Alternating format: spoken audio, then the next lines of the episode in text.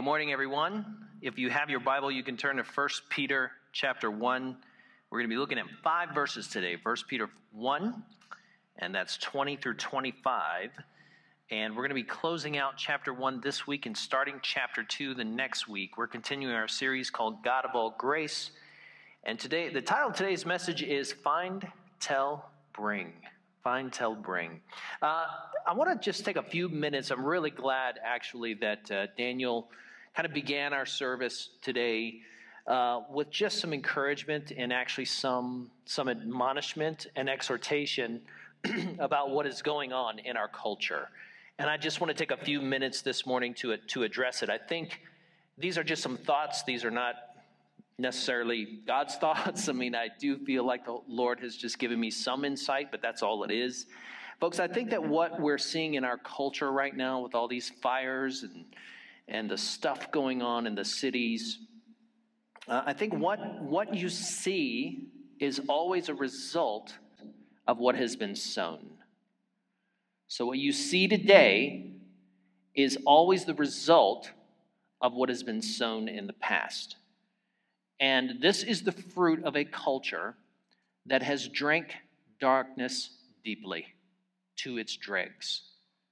And unfortunately, recent events have become um, typical challenges. I mean, the, the, what we've experienced over the last couple of months or so, not including the pandemic, has just been the sorts of things that we see played out in the news cycle all the time.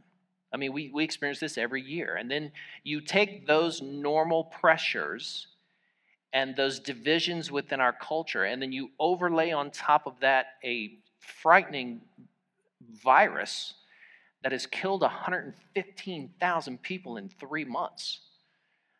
That, and then taken 30 million jobs, and 40% of those jobs, they tell us, will never come back. I mean, so people are living with a great deal of fear. People are living in, in, a, in a tremendous tension and then on top of that, you coop them up in their houses where they're just going mad with isolation. And we are just sitting on a powder keg in our culture. We are. And what does all the pressure reveal? What does it reveal? Well, I think one thing that it clearly reveals is just how deeply fractured our culture is. Uh, just how deep the divides are between factions in our culture. It also reveals uh, that when a culture has drank this deep and imbibed darkness for this long that nothing, nothing can hold them together. Nothing can. Not even the Constitution of the United States, not a 200 year old document in the National Archives. It has also revealed that there are things that are more important than a, than a vaccine. I'm going to say that again. It's, this has also revealed that there are just things in our lives and in our culture and in our society that are more important than finding a therapy or a vaccine for this disease. Things like common decency, like justice and a measured response, like mercy and compassion and forgiveness and protesting without resorting to lawlessness. And these values are in short supply in our culture today, and I want to tell you why. Because our culture doesn't supply them. Because the institutions and the industries of our culture, as good or bad as they may be, do not supply these values.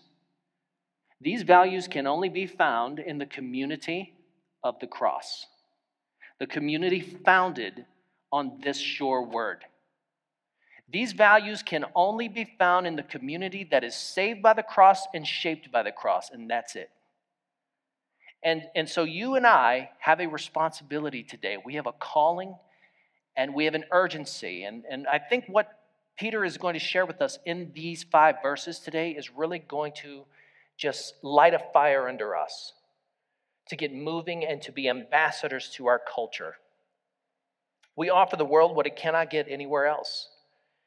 The world cannot, there is no industry, there is no institution in our nation or in our country or in this world that can offer what we have to offer. You can't find it in political activism. You can't find it in the entertainment industry. You can't find it in, in the educational system, in the university system. You sure can't find it there. You can find it right here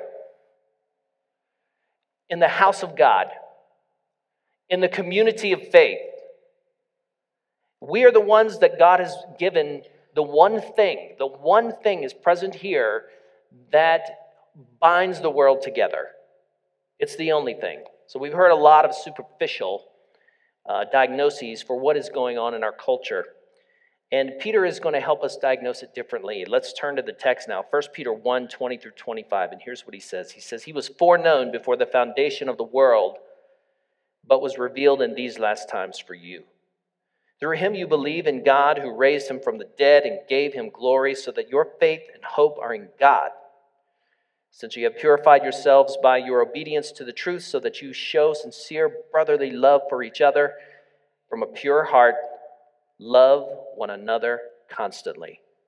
Because you have uh, been born again, not of perishable seed, but of imperishable, through the living and enduring word of God. And all flesh is like grass and all its glory, glory like a flower of the grass. The grass withers and the flower falls, but the word of the Lord endures forever.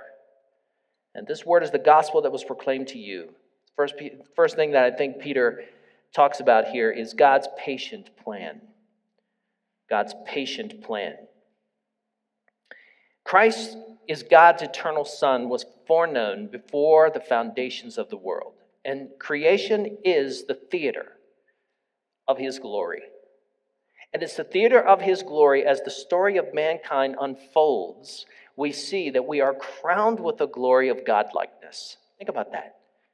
In the garden, we have been crowned with the glory, we of all creatures, crowned with the glory of godlikeness.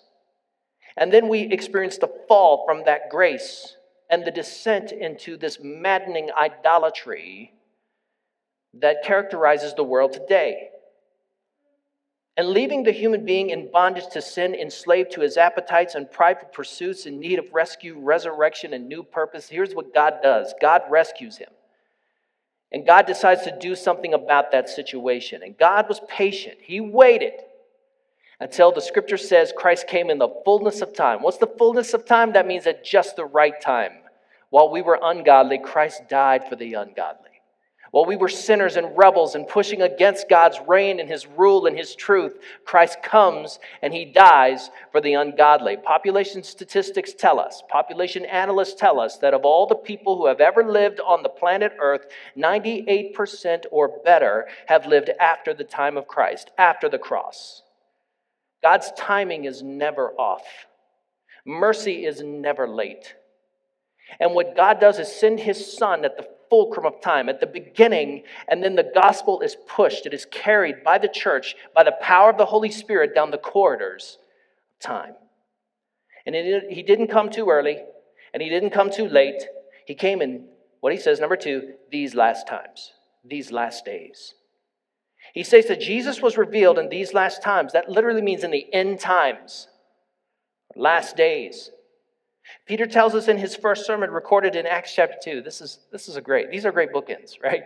Acts chapter 2 is the birth of the church because the Holy Spirit is poured out in power.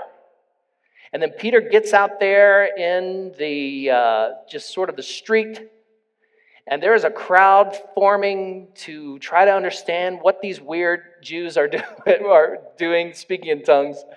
And they are hearing them in all of their native languages. And Peter gets up and preaches this sermon, and here's what he says. He quotes from Joel chapter 2, and here's what he says. And it, and it, will be in the last days, says God, that I will pour out my spirit on all flesh, on all people. That's what God says. I will pour out my spirit when? In the last days. Folks, you and I have been living in the last days since the day of Pentecost in AD 34. We've been living in the last days. It's 2,000 years later. I think you, could pro- you and I could probably agree on this. We are all living on borrowed time. Every single day we get up is another borrowed day. We are living, we have been living in the end times for 2,000 years. And the sobering thought for Peter is that Christ was revealed in these last times. Why? To bring us to Christ because of the urgency of what is about to happen. And so uh, I want to give you a couple of passages. If you don't remember any other passages about the end times, I want you to remember these two. Just put these in your back pocket. Remember where they are. The first one is Matthew 24, It's called the Olivet Discourse. The Olivet Discourse is because Jesus gave it on the Mount of Olivet, and uh, he's answering two questions. The disciples ask him two questions When will the destruction of, of the temple be, and what will be the sign of your coming? at the end of the age, at the end of the world. So these are big questions they're asking. And Jesus says this starting in verse 29. He says, Immediately after the tribulation of those days, the sun will be darkened and the moon will not give its light, and the stars will far fall from heaven, and the powers of the heavens will be shaken. Then will appear in heaven the sign of the Son of Man. And then all the tribes of the earth will mourn and they will see the Son of Man coming in the clouds of heaven with power and great glory. And he will send out his angels with a loud trumpet call, and they will gather his elect from the four winds, from one end of the heavens to the other. That's some heavy duty stuff. Let me give you just three keys to interpreting that. The first one is this is that the cosmic signs are literary, they're not literal. Because stars are not going to fall out of this out of space and fall to the earth right? This is the kind of language that you see in the Old Testament prophets when they are describing to Babylon, like in Isaiah 14 and other passages where they are telling the foreign nation, uh, this is how God is going to depose you. This is how the sovereign king, the sovereign Lord of the universe is going, you're going to pass away this way. The, the heavenly bodies will be shaken. The, the stars will fall from the sky. The earth the foundations of the earth will be shaken, the sun will turn dark, and the moon blood red. This is, this is what theologians call cosmic upheaval language. The language of cosmic upheaval means very simply this the prophet is trying to say, What language could I possibly use to tell you what it's like to be on the wrong side of judgment? I mean, what language could I use? How could I describe to you what it is like for you to be on the wrong side of the judgment of God? a recipient of the wrath of God. Now, for sure, when Jesus returns, what he's described here is it, it is going to be indescribable. I mean, he is going to come back, and the whole world will know that he has come back. In fact, he says right here, the nations will look upon him and mourn. Why will they cry out in mourning? Because judgment has come. And so you need to understand that the way that Jesus is using this cosmic sign language is as an Old Testament prophet prophesying to the nations the end has come, judgment is near. And he says, The sign of the Son of Man is the Son of Man appearing in the sky. The sign of the Son of Man is the Son of Man who comes in great power and great glory. What is he talking about here? Write this down Daniel chapter 7. It's the book of Daniel, chapter 7. And that is a prophecy or that is a vision that Daniel sees of uh, this one who is a son of man who ascends as Lord and God.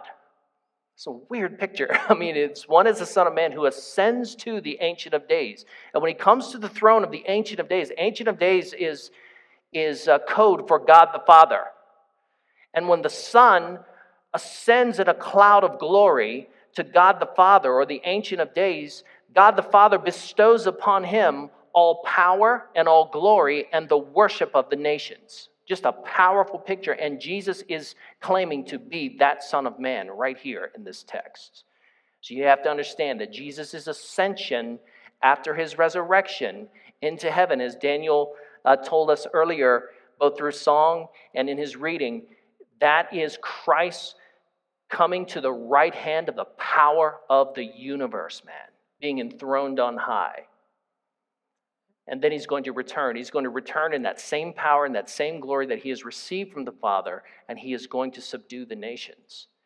And then the angels are harvesting the earth. So here we have this picture of the angels gathering the elect from the four corners of the earth, the four winds of the earth, which presupposes that they have made it out to the four corners of the earth.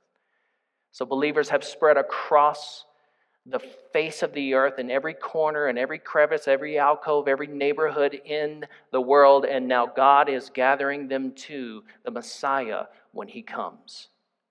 Now, another passage that's very much in parallel to that is Second Thessalon- or 1 Thessalonians 4 13 through 18. I want to read that one to you as well, because this is Paul's retelling of the same thing, but Paul tells it in a letter. This is how he says it. He says to the Thessalonians, he says, um, we don't want you to be uninformed. Brothers and sisters, concerning those who are asleep, so that you will not grieve like the rest who have no hope. Don't you feel that our culture today just is hopeless? Don't you feel the grief and the mourning in our culture today? And, and Paul says, I, I listen, you and I grieve too. What we've seen in the news in this last cycle is very grieving. And you and I mourn along with our brothers and sisters, our fellow earthlings, right? Like we mourn along with them, but we do not mourn, we don't grieve without hope. They do. And Paul says, I don't want you to be uninformed, I want you to be informed. I don't want you to be ignorant, I want you to be knowledgeable. You and I grieve in such a way. We mourn along with them, but we do so because we have a greater hope. What's the hope? Verse 14 For if we believe that Jesus died and rose again, there's our hope. Bam, resurrection. Because everything is based on Jesus' resurrection from the dead. If we believe that Jesus died and rose again in the same way through Jesus, God will bring with him those who have fallen asleep. Now, fallen asleep is just a metaphor for dying. And how do we know these people aren't actually asleep? Because they're alive enough to come back with Jesus. Here's what he says For we say this to you by a word from the Lord. So this is a direct revelation that God gives Paul and his entourage or the disciples. We say this to you by a word from the Lord. We who are still alive at the Lord's coming will certainly not precede those who have fallen asleep. So we don't get to go first. For the Lord himself will descend from heaven with a shout, with an archangel's voice I have no idea what that's like, but I can tell you that that voice is literally going to wake the dead. And with the trumpet of God, and the dead in Christ will rise first.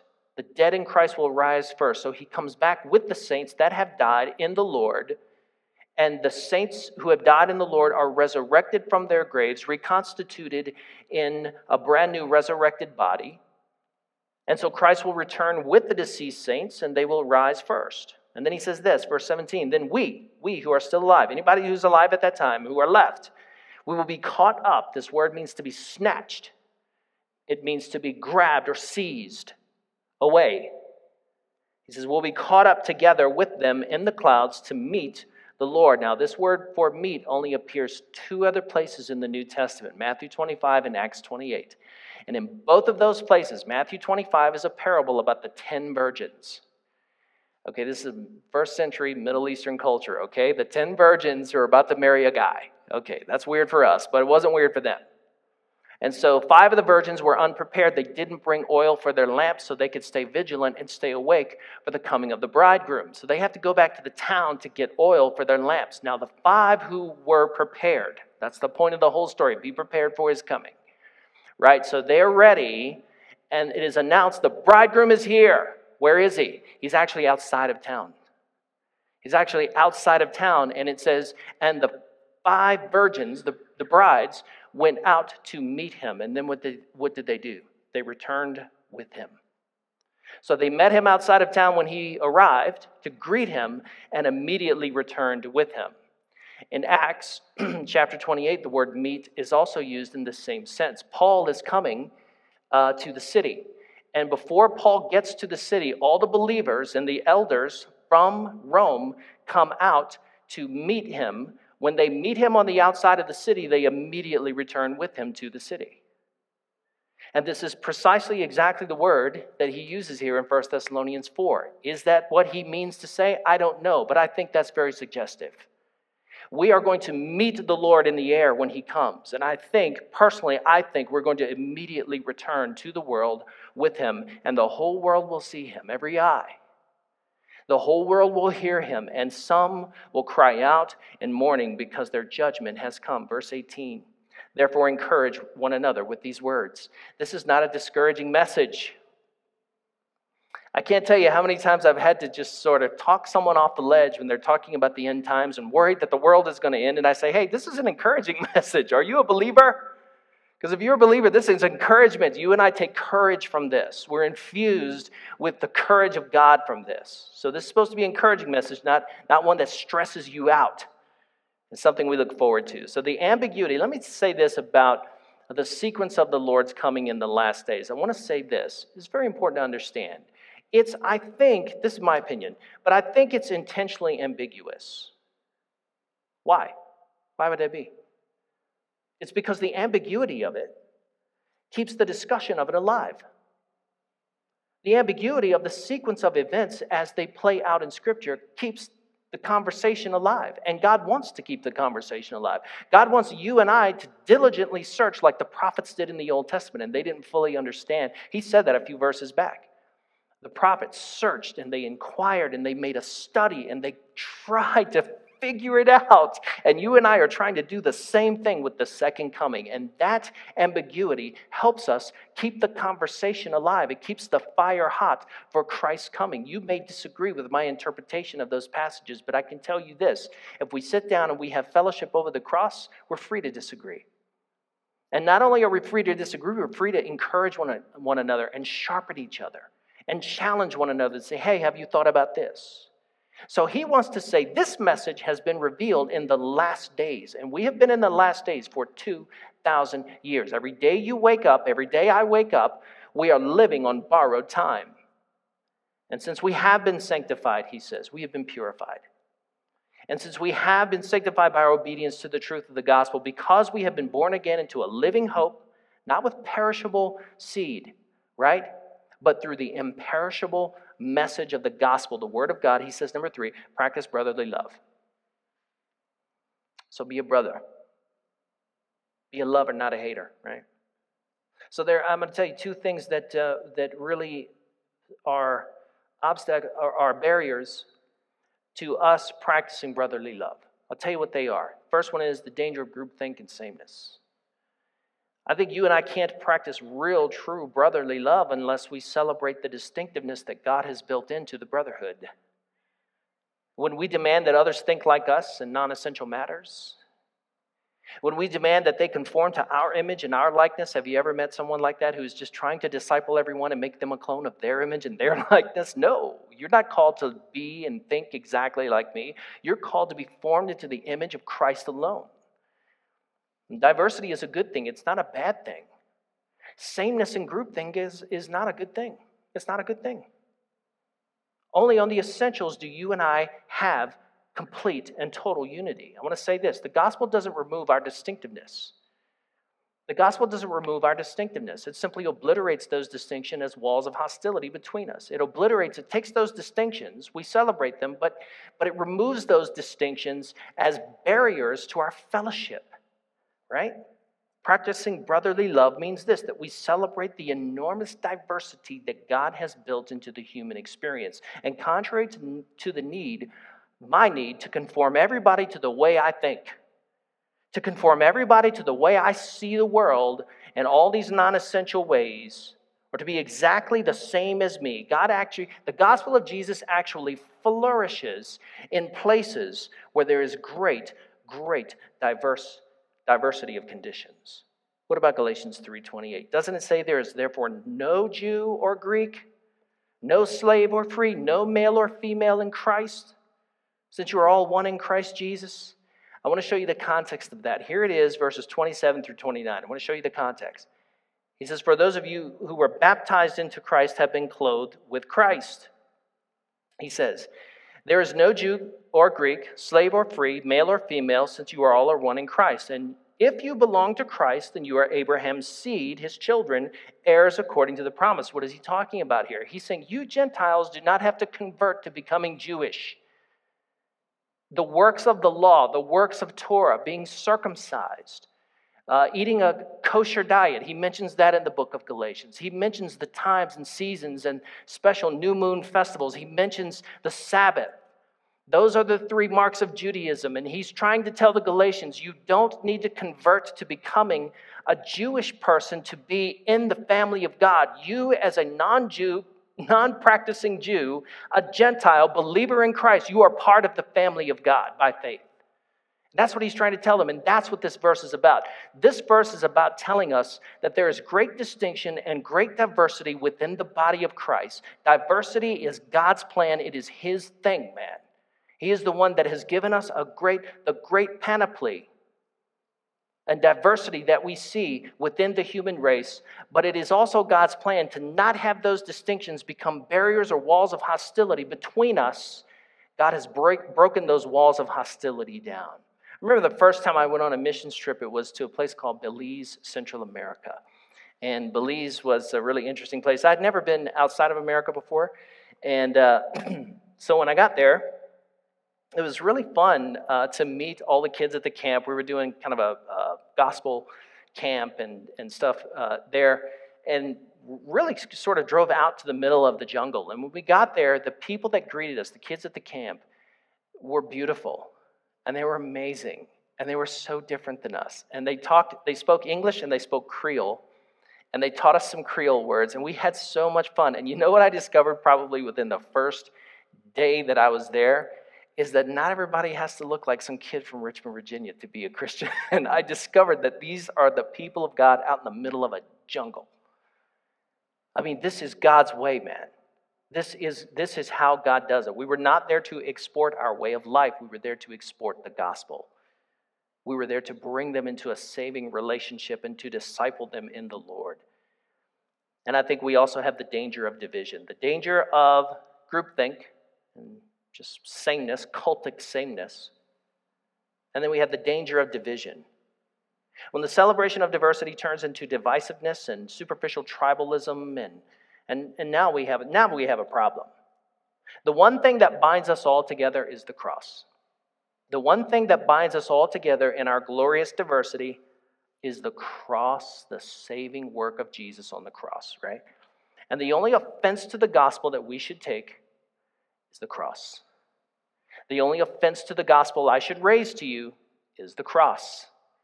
Because if you become offended by me, or if I put up some arbitrary wall of hostility between you and Jesus because you have to become like me now. Nope. The only thing that binds us together in all of our glorious diversity is the cross of Jesus. We all stand there embracing the cross, wherever we come from, whatever our our culture is, whatever our language, whatever ethnicity. And the only offense to the gospel should be the cross. Brotherly love celebrates the great diversity of God Himself has built into the human experience. And there's nothing unspiritual or unchristian about us gathering around the essentials while sharing differences of opinions uh, over non essentials. So, brotherly love does not use diversity as a cudgel to bludgeon people over the head, to turn them into us, or to create unholy factions. The Christian Church of Jesus the Messiah is the one place on earth where every person from every tribe and every tongue and every language and every ethnicity ought to be able to join us at the foot of the cross and say, We are people of the cross. We have been saved by the cross. We are being shaped by the cross. Number four, we should live with urgency. Brotherly love is something that is supposed to define uh, the church of Jesus. And when the world is missing it and they don't have it, they should be able to see it in us. They should be able to see it exemplified in the family of God. But the last thing he says here is we need to have a sense of urgency. Why is that? Because he finishes the text off by saying this um, For all flesh is like grass and all its glory like a flower of the grass.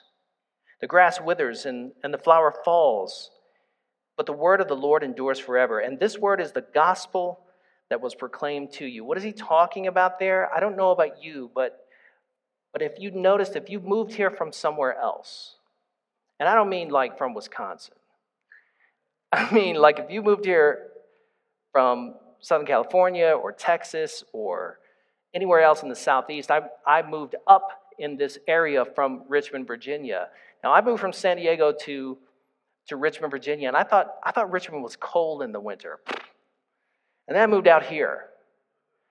And then, like, I started pastoring out in this region, and you know what you discover is that during the summer, we call it the summer rapture because people are just gone. Like, people just go. Here's why because as soon as the trees start blooming, like, as soon as it gets warm enough to do anything, we're out of here. I mean, man, we're vacation. Why? Because we know the, the time is short. The days are, are short. We know what the future holds. Because in October, it's going to become cold again. It's going to be winter again. It's going to be winter from October to April. So we know that. And, and, and that is why during this short window of time, we, we mow and we curate and we manicure our lawns and we vacation with such urgency. I've never seen people vacation with such a sense of urgency. Why? Because we know we're in a limited season, and that's exactly the way Peter wants us to view the season that we're in right now. He wants us to see the world just like that. Do you know that all flesh just fades like the grass? Your grass, I finally got my grass green. It's going to start turning brown the end of October. So I have to mow like a madman. You know, like I have to take advantage of it. And we have to get the gospel out to as many people as possible. Why? Because this is the last days, and it has been for 2,000 years. It's been the last days for 2,000 years. And every single day we wake up, we are waking up on borrowed time. And this world as it is right now, as we know it, is passing away. It's passing away. I want to say this the impermanence of the times demands urgency of effort. The impermanency of the times demands an urgency of effort. The life is passing. People are dying. People are dying, and they're going to go to hell. They're going to spend eternity apart from God. They're going to spend eternity without Jesus. And if you are sitting there and you're listening to me and you haven't made a commitment to the Lord Jesus and experienced that glorious grace that we sang about, I want to invite you to it. There's no other thing that should be more urgent to you in your life because life is passing and people are dying. And, and ultimately, we too will succumb to that fate. Our human lives are cursed with impermanence right now. You see, we have two problems. We have two problems.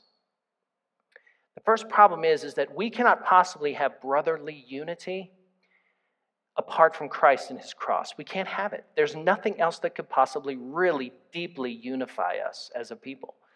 And the second problem is, is that the world is passing away. And even if the end time, even if Jesus doesn't return uh, within your lifetime, after your lifetime, he's going to return. I mean, you're going to die. You're going to meet him in some capacity. So when I look in our culture and I see a world that used to be green with truth, a verdant landscape of truth and God's wisdom, plentiful and abundant.